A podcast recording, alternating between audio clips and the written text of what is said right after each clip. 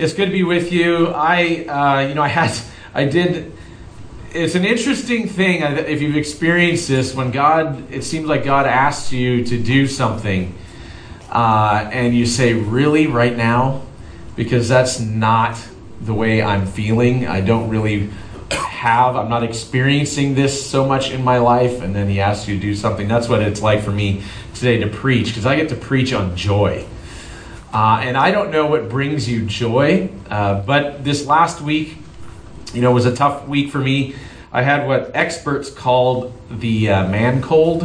and the man cold is, uh, it, it, refers to the idea that men handle colds and flus uh, differently than women. Um, and do, I, I mean, I believe it's real. I don't know if you believe it's real, like all the women are like, no, that's not real but the guys are like, it's science. Um, it's, it's a real deal. Uh, and there actually are some studies out there that suggest that there, um, it is science. Uh, there's nothing yet totally. But, but this man cold of mine, when I have this thing, it just, it knocks me out. Uh, not so much from uh, doing things, because I keep operating, but it keeps me from accomplishing a lot of things that I wanted to do. Um, I don't. I'm not as happy about the things that I want to do, and it actually something like that, a simple little thing, robs me of joy uh, in my life because it just. I'm, I'm, thinking I cannot do what I want to do. It's not. A, my life is not as efficient as I want it to be. And now, granted, there's other factors in my life right now that are uh, causing me. They're very challenging things, and uh, they're very challenging to uh, and they want to sap a lot of joy from me. Um, and and they're not easy things. Um, I think when when the challenging times of life come and we're struggling, when we feel like things are not going the way that we want them to, um, when we're completely overwhelmed uh, with work uh, and kids and kids and work, uh, when we're overwhelmed with those kind of things, it's hard to find joy. And some of you may be experiencing that struggle right now. What is it? You're having a very difficult time just kind of reaching down to try to find some nugget uh, to hold on to. Uh, and you say, I, I don't know if I can be joyful in this situation. Um, and it's very painful because you can't pull yourself out of it. Uh, a dear friend of mine right now is going through a great depression. And she no matter what happens, she cannot pull herself out of it. And the idea of saying, well, just be more joyful, find something to have joy, actually brings less and less hope for her. And I think we get at different points in our lives where we say, well, uh, where is my joy? Okay, where is my joy? I'm not talking about the feeling of happiness. Okay, not ta- ta- talking about uh, the joy you get uh, when you sit down with an amazing craft beer, you know, or, or the joy that you get when you've got this incredible latte and uh, chocolate cookie beside you. I'm not. T- that's happiness, right? That's that's. I'm happy. This this moment is making me happy. But joy is what is is um, a deep seated, a deep rooted experience that no matter what is going on, no matter what happens, there is still light at the end of the tunnel. That there's still something that's keeping me from packing it all in. Okay? That says, there's something in my soul that says, I'm okay. I'm good. Okay? Now, how can we capture that kind of joy in our lives? Or how can maybe uh, we recapture that joy in our lives? Well, I want to look at today's passage is John 15 we're going to look at verses 19 or 9 through 17. So John 15 9 through 17. And I'd ask that you please stand with me as I read from the text this morning. So John 15 9 through 17. This is God's word. As the Father has loved me, so have I loved you. Now remain in my love. If you obey my commands, you will remain in my love, just as I have obeyed my Father's commands and remain in his love. I have told you this so that my joy may be in you and that your joy may be complete. My command is this love each other as I have loved you. Greater love has no one than this, that he lay down his life for his friends. You are my friends if you do what I command. I no longer call you servants because a servant does not know his master's business. Instead, I have called you friends, for everything that I learned from my Father I've made known to you. You did not choose me, but I chose you, and appointed you to go and bear fruit, fruit that will last. Then my Father will give you whatever you ask in my name. This is my command love each other. This is God's word. Please be seated. I'm going to look at three different things this morning uh, that come out of our text uh, about joy in our lives. Um, and the first is finding joy, the second is remaining in joy, uh, and then the third is growing in joy. Okay? Uh, so, first, finding joy, remaining in joy, or growing in joy, or becoming more joyful, becoming joyful. You know, in, in this passage, this is Jesus' extended time with his disciples. It's often referred to as the farewell discourse. Uh, so, this is the last time that he's with his disciples before he's arrested in the Garden of Gethsemane. Uh, so he he's basically saying, "Okay, guys, listen up. This is you know this is the good stuff. This is the last stuff," uh, and and he's bringing this to his disciples, and he uses this image of the vine or the vineyard. Now, the disciples, and really the, the cultural context, uh, if you were Jewish or lived in Jerusalem, where this is happening, where Jesus is speaking, you would have known what he was referring to. Because the image of the vine is very closely associated uh, with vineyard and, and, and commonly used throughout the Mediterranean world. Okay? Uh, there's frequent use of it in the Old Testament uh, and in Judaism to symbolize Israel. This is what the vine and the vineyard uh, meant, was Israel.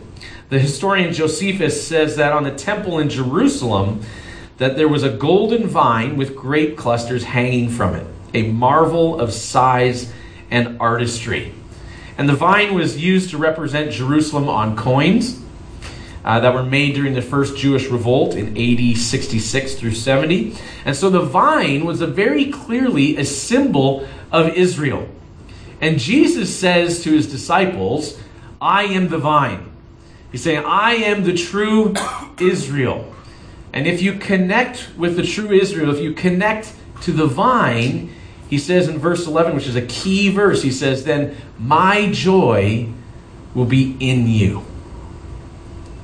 Now, notice what Jesus says. He says, My joy is going to be in you. He doesn't say to the disciples, Muster up more joy. You know, try to dig up within yourselves more joy because that's just what you need to do is just rejoice and, and, and, and be strong. But he's saying, no, this joy is actually foreign to you. It's, it's foreign to you. It comes from somewhere else. This is my joy that can be in you. What joy did Jesus have? What was his joy? Well, we see in verse 9 that Jesus' joy was found in the Father's love for him. See, that God the Father loves and takes joy in his Son Jesus. At Jesus' baptism, uh, the voice of the Father uh, audibly is heard, and he says, This is my Son in whom I am well pleased. Listen to him. See, Jesus, Jesus' joy came from having the Father's love and the Father's pleasure. And he's saying, I will put this joy in you. In you, that my joy can be your joy. And look at what kind of joy this is. What kind of joy is, it, is Jesus promising in verse 11? Complete joy. That you may be complete. Your joy may be complete. Now, this is a Greek word that's most often used, um, I should say, almost every time this word and this verb is used, it's about fulfillment, about finding completion. Uh, it's the idea, almost the idea of taking your final exams and the joy you have when it's all done. Actually, the joy you have when you get your grades back if they're good. But um, it's the idea of something that you're pursuing and finally comes to completion. Right? Completion and fulfillment. Jesus is saying, This is what you can have. You don't have to look any further. I can give you this joy. Your joy will be complete, it will be accomplished, it will be fulfilled if you have me. So there, there's, there's no need to search elsewhere. I am the completion of it. Okay? I am the one. With me, there's deep soul satisfaction, there's deep contentment. With me, there's this sense of no matter what is happening, that there is light when it seems like everything else is dark. Now, friends, I don't know if you want this kind of joy. That may be a silly question to ask, but you may not want that kind of joy right now. Uh, I got to tell you, I need this joy right now. I need this joy. Um, and um, in order to get this, we've got to see something pretty important. That in order to find joy, we have to find love. You see, there's a direct connection with love. Um, with, with, I've got three children at home, and it doesn't matter how hard of a day it's been for me or what really I'm going through. When I come home and my children yell, Daddy! Uh, and they run up to me to give, give me a hug, I mean, that just melts my heart no matter what has been going on. It gives me great joy. My youngest, who's almost three, uh, currently yells, Daddy, you're home! You know, kind of, kind of like he's almost surprised. I'm like, I spent time here. Like, don't be so surprised that I'm home. But daddy, I'm home. And it gives me this real, this deep sense of no matter what's going on right now, this is good. Right? Like their love for me and my love for them increases my joy. And there's this connection between joy, love and joy. In verse, Jesus says it in verse 9, in verse 10, in 11, 13, and 17. He connects joy and love. He says, if you found love, true love, then you have true joy. Now, the problem is, is that we have two thieves that come in and try to rob us of joy. Um, and I mean, there are more, but there are very common themes I find uh, in most of our lives in Southern California. Uh, and the first, the first thief uh, is finding, trying to find our joy in what we love, like the thief of things the thief of things, in, in the things in, in what we love. And, you know, I think that, you know, Orange County is a very affluent place. Uh, where I am in San Diego, it's fairly close to La Jolla, so it's also, you know, there's people who have money. Now, you still have money, but you're trying to survive and you feel like you're barely surviving. Um, but the things that we have, if you've lived anywhere else that is different than here, you understand this a little bit more. If you don't, you're still in your Southern SoCal bubble and you need to get out and explore the rest of the world. Um, but the the attachment that we have, it seems to be exacerbated here in SoCal uh, to things that we have. Uh, I remember when I first moved down here 21 years ago, I would be driving by these little houses that looked like they needed a lot of help. Um, and I don't know how many times I would see a BMW in the driveway uh, or a Mercedes. I mean, San Diego, they all love their BMWs for some reason. The car that's in the shop the most often, but they love their BMWs. And you see these dilapidated houses, but these cars, you know, in Southern Californians love their vehicles, love their cars. Um, and um, and then depending on where you you live, it's it's real estate. Um, it's it's what kind of work you have. It's how much money you have. Uh, it's personal beauty. And these things can easily rob us of joy because they're thieves. They, they, they promise us something that's going to be wonderful and fulfilling, but you get them, and they're really not what they promised you. So it's a thief of what we love, but the second thief is trying to find our joy in who we love. in who we love. It, it, it's this is affection from other people. Uh, the thief of affection. Um, it's relationships. Uh, it can be putting and trying to find your joy in your children, trying to find your joy in your spouse. All these things, and both of these things rob us of joy because both are fundamentally, fundamentally love for the self. It's what can I get? What can what can I have if I can get these things? If I can have this affection, then I'll feel joyful. Right? Notice uh, put it this way, finding joy in what I love and who I love is all about my love. Okay, finding joy in what I love and who I love is all about my love. And you notice the problem here. Um, you know, eventually we get bored with what we love. We get bored with who we love. And because we're bored, we move on to the next thing. You could be bored with work, you're on to the next work. Bored with where you live, you're on to a different house, different neighborhood, different city or country. Uh, it could be boredom with our spouse, so we move on to finding fulfillment from a, a different person. We're bored because we're loving ourselves too much. We want love for ourselves too much. It's not wrong to feel fulfilled.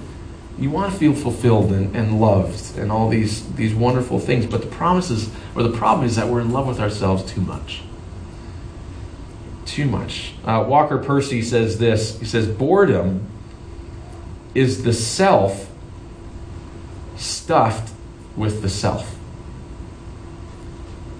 He's saying when we love ourselves, we get easily bored. We love ourselves too much. Now, what he's saying, if, friends, if you want less joy in your life, love yourself more. And that is antithetical to our culture. That is not what the culture says right now. It says the problem with your life is that you don't love yourself enough. And what Jesus and what this, you know, Walker Percy is saying, if, if you stuff yourself with yourself, you're going to be bored and you're going to have no joy. You're going to lack joy. And that's, see, that's why we move from love to love to love to love to love, searching for joy. And that's, that's why Jesus says we'll only find our true joy not in what we love or who we love, but in who loves us. Think about the person in your life uh, that you know loves you unconditionally. And the joy you receive from that. I don't know if you've ever experienced um, rejection from someone that you're very close to, uh, or unfaithfulness. But when you experience that, and you have a broken love, broken trust, it's very difficult to find joy, not only in that person, but in your own life. Very difficult.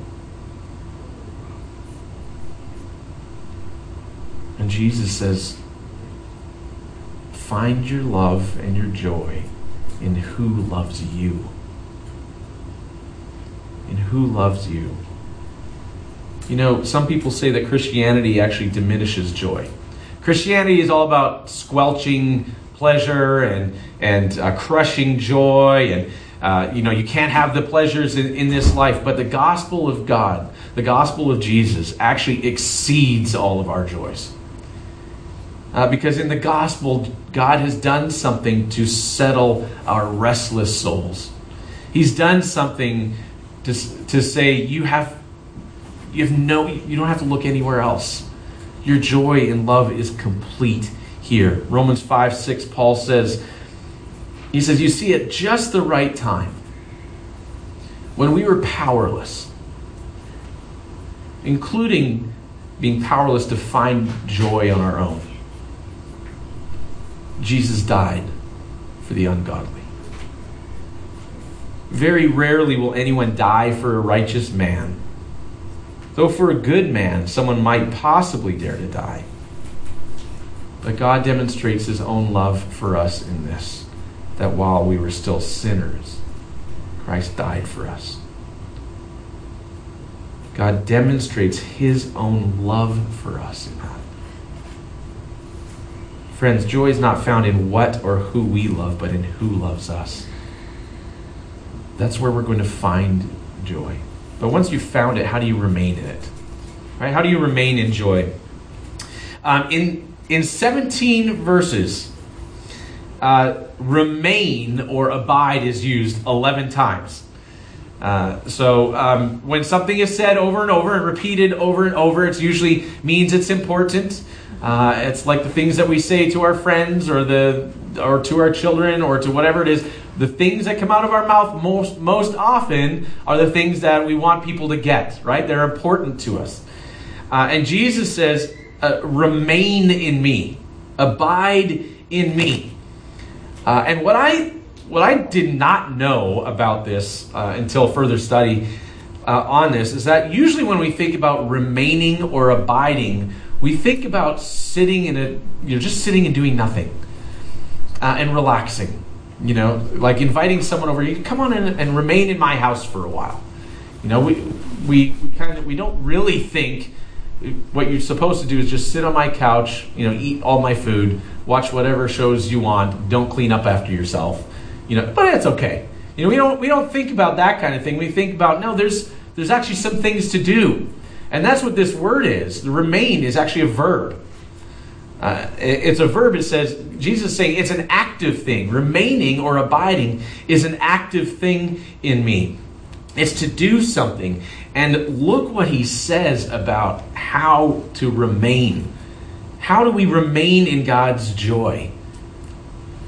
What does he say? He says, Obey my commands. Now, to me, when I first hear that, that's that's counterintuitive. Right? Joy and obedience. Uh, and you know, I don't know if any of you are still living at home, maybe under your parents, but you think of the idea of being joyful um, by being more obedient.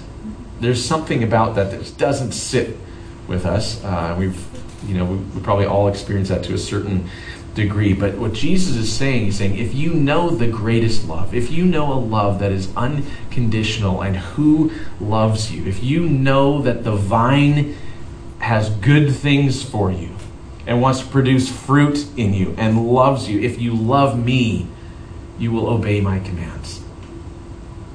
James 2 says that we prove we have faith by what we do. And he's saying that our actions accompany our faith. Now,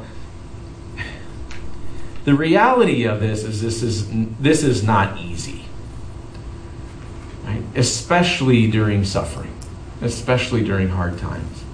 This is not easy. And and many of us are are suffering different ways. Now I I don't know the demographics too much of, of your church here, but you know, maybe you may be a single parent and you know the pressures and the demands of caring for a child or children alone.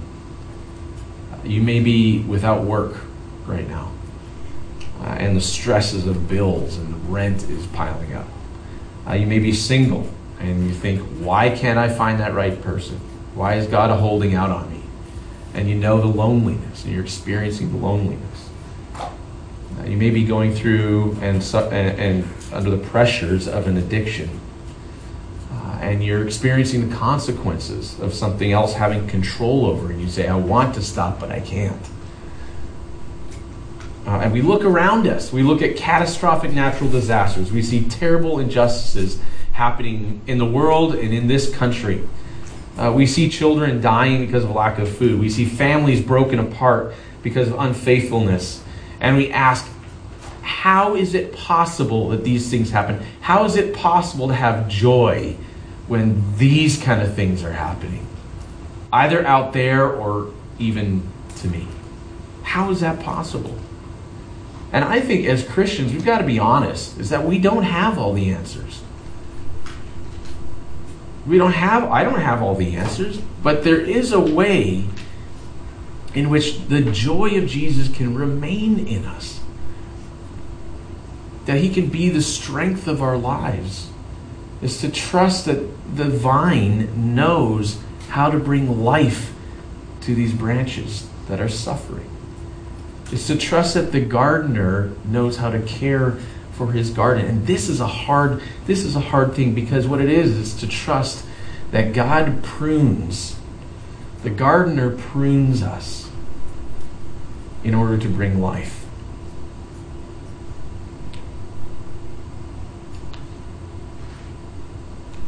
How do we have joy? Jesus says, be obedient to God. When things are not good, be obedient. When you don't feel like it, be obedient. When it looks like there's no hope, be obedient. In verse 10, if you keep my commands, you will remain in my love. Just as I have kept my Father's commands and remain in his love. I've told you this so that my joy may be in you and that your joy may be complete. That's the first thing. How to remain in Jesus is to be obedient. But secondly, in verse 15, is to see yourself as a friend of God. Jesus says, I've told you everything that I've learned from the Father. Right? Everything that the Father who loves me has taught me what true joy is. You know, I know I've held nothing in secret. Okay? Uh, I'm telling you the secrets of, of, of heaven. I'm giving you heavenly wisdom. A servant doesn't know his master's business, he doesn't have that kind of access to God. Okay? A servant doesn't know that. He says only a friend has this, he knows this information. Only a friend has this kind of access. And he says, You're my friends. I chose you. That Jesus selected them as he does for you and me. See, because of Jesus, we now have we now have friendship with God. We're friends with God. And friends desire to be with one another. You know, think of think of your best friend. Right? Friends don't avoid one another. They figure out ways to get with one another. Right? They figure out ways to do things with one another. They sacrifice activities and other people in order to be with one another.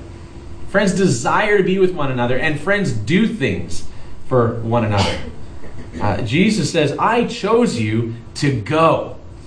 Jesus saying, take action. If you're a friend of mine and you're a friend of God's, friends show love to one another by doing things for one another. And and I got to tell you, if you're if if you're following Jesus, if you call yourself Christian, to be an idle Christian who never loves his or her neighbors, never shares his faith, desires not to follow God's commands, who just wants to come in and sit on the couch and get all the good things from God and eat all his food and make a mess, you're not a follower of Jesus. Because a follower of Jesus, Jesus says, I chose you to go. I chose you to love. Now love him with wonderful obedience. Now, how can we grow in joy? Right? This is what it means to find joy and to remain in joy. How can we become more joyful? I'm just going to, in this last point, I'm just going to give three brief practical things. Okay? And the first is to develop gratitude. The author Brennan Manning says this. He says, I believe that the real difference in the American church is not between conservatives and liberals, not fundamentalists and charismatics, nor between we're Republicans or Democrats. The real difference is between the aware and the unaware. When somebody is aware of that love, the same love that the Father has for Jesus, that person is just spontaneously grateful. Cries of thankfulness become the dominant characteristic of the interior life, and the byproduct of gratitude is joy. We're not joyful and then become grateful. We're grateful, and that makes us joyful. Uh, just develop develop a, a spirit and uh, a life of gratitude. Now, how, how do you do that? Well, I think a part, one, uh, one part is doing what you're doing today. Uh, is to be a part of Sunday worship. Colossians 3:16 Paul says, "Let the word of Christ dwell in you richly, as you teach and you admonish one another with all wisdom, and as you sing psalms and hymns and spiritual songs with gratitude in your hearts to God. Make Sunday morning a time that you not only look forward to each week, but that you know you need each week. Sunday worship is a time and a place to be reminded of what God has done for you in Jesus. It's to be reminded of who loves you. It's to be reminded of how the things, the whats and the who's that you love will not fulfill you. Right? This is Sunday morning. Be part of Sunday worship. Second, begin to transform your mind. Ephesians 4:23, we're told to be made new in the attitude of your minds. Romans 12, 12 says to be transformed by the renewing of your mind. I got to tell you, I need this. I need this to find joy in current circumstances. Uh, my daughter's taking a class right now at the, the church that I'm attending uh, for. Is I guess it would be called a confirmation class um, um, kind of learning more about the Bible, about her faith, and then she'll eventually be able to uh, take communion at the church. And um, one of the questions she had, there's homework for her, for me to, to ask her, and for her to ask me for this class. And one of the questions was, uh, why do you need the Bible? That was to me. Why do you need the Bible? And we just looked at this last night. And I, I took too long to answer. but um, I eventually I said, well, I, I need it because in it are the words of life and joy.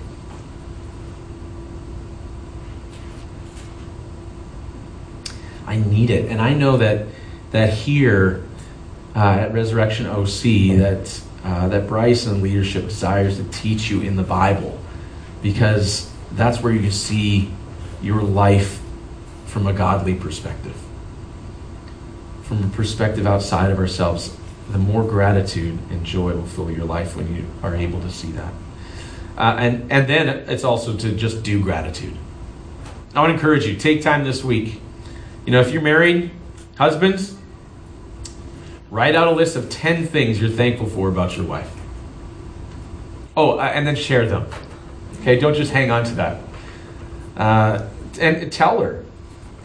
Or think of the friends in your life uh, and do the same thing. Do it with your circumstances and see what God has blessed you with.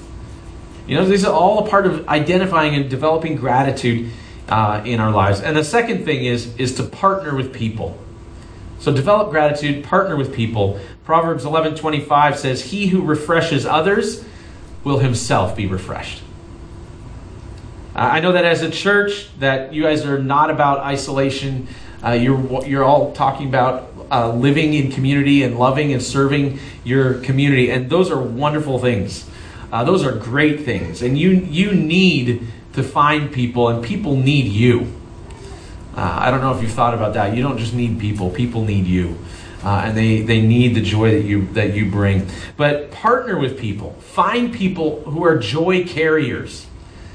Uh, find people who breathe life into your life. Okay? Identify a few people that bring you joy. Get with them. Spend time with them. People who love Jesus and who can speak the words of God to you and speak joy to you. Get time with those people. Uh, you have small groups, right? At the church, you've launched community groups. You have community groups it's in these groups where you'll be able to you know, pour yourself into them and find people to share your joys with, share your struggles and your sorrows with them. Uh, experience the, the, the breath of joy that gospel community brings. So partner with people. And then, thirdly and lastly, is practice love. Two times in this passage, Jesus says, My command is this love one another. Love one another. Remember, there's a direct connection between your joy and your love. As you seek to love your community here in Ladera Ranch and surrounding communities, pray that God will help you identify the people in your life that He wants to give you a heart for to love. Not as projects, but just as people simply to love. You know, and then partner with people to see how you can do that together and fulfill this command of Jesus to love one another. Uh, the author John Ortberg said uh, to devote your life, uh, to find joy is to devote your life to something greater than your own personal happiness. Uh, he said this We all live with the illusion that joy will come someday when conditions change. We go to school and we think we'll be happy when we graduate. We're single and convinced we'll be happy when we get married or have that special someone. We get that someone and decide we will be happy when we have children. We have children and decide we'll be happy when they grow up and leave the nest. Then they do, and we think we were happier when they were still at home. Basically, what he's saying, he's saying, don't wait for the next thing to make you happy, to make you joyful, because it won't. Friends, our God is a joyful God, and He's created us to experience joy. You can take these practical steps to develop gratitude, partner with people, and practice love. But today, find your joy in Jesus, your Savior, who has conquered sin for you. He's made you a friend of God, brought you the love of God. Remain in Him, and you will, you will find that joy. And no matter what, I heard this song on the way up, which is just very timely. No matter what, you can say, It is well with my soul. And let's pray. God, this is a difficult task.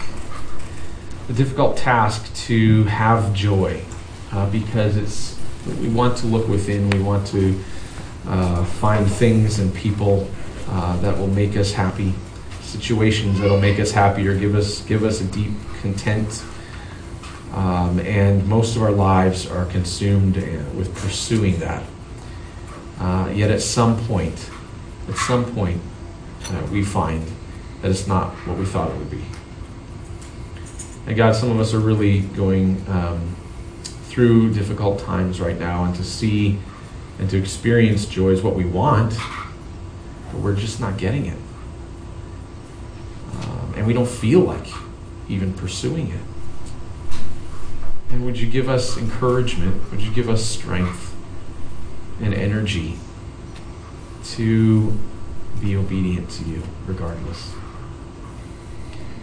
To stick with you, to remain in you.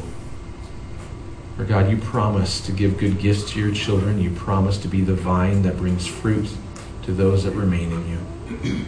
And so have us persevere. And for some of us who have not yet experienced the joy that Jesus brings because of his life and death and resurrection and ascension in our place.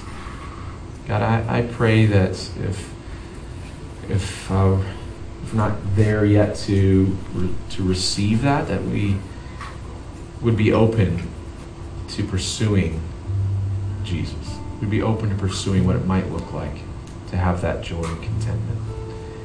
So, God, today um, we all need your Spirit to guide us and help us. And we ask for that. We ask that the spirit of comfort, the spirit of joy, would develop more joy in our lives. For God, you have secured us in Jesus. You love us.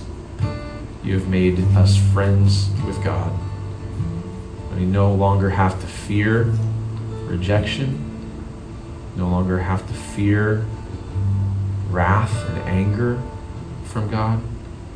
We no longer have to fear separation because you have joined us with Him. Would you have the joy that you bring make us complete? In His name we pray.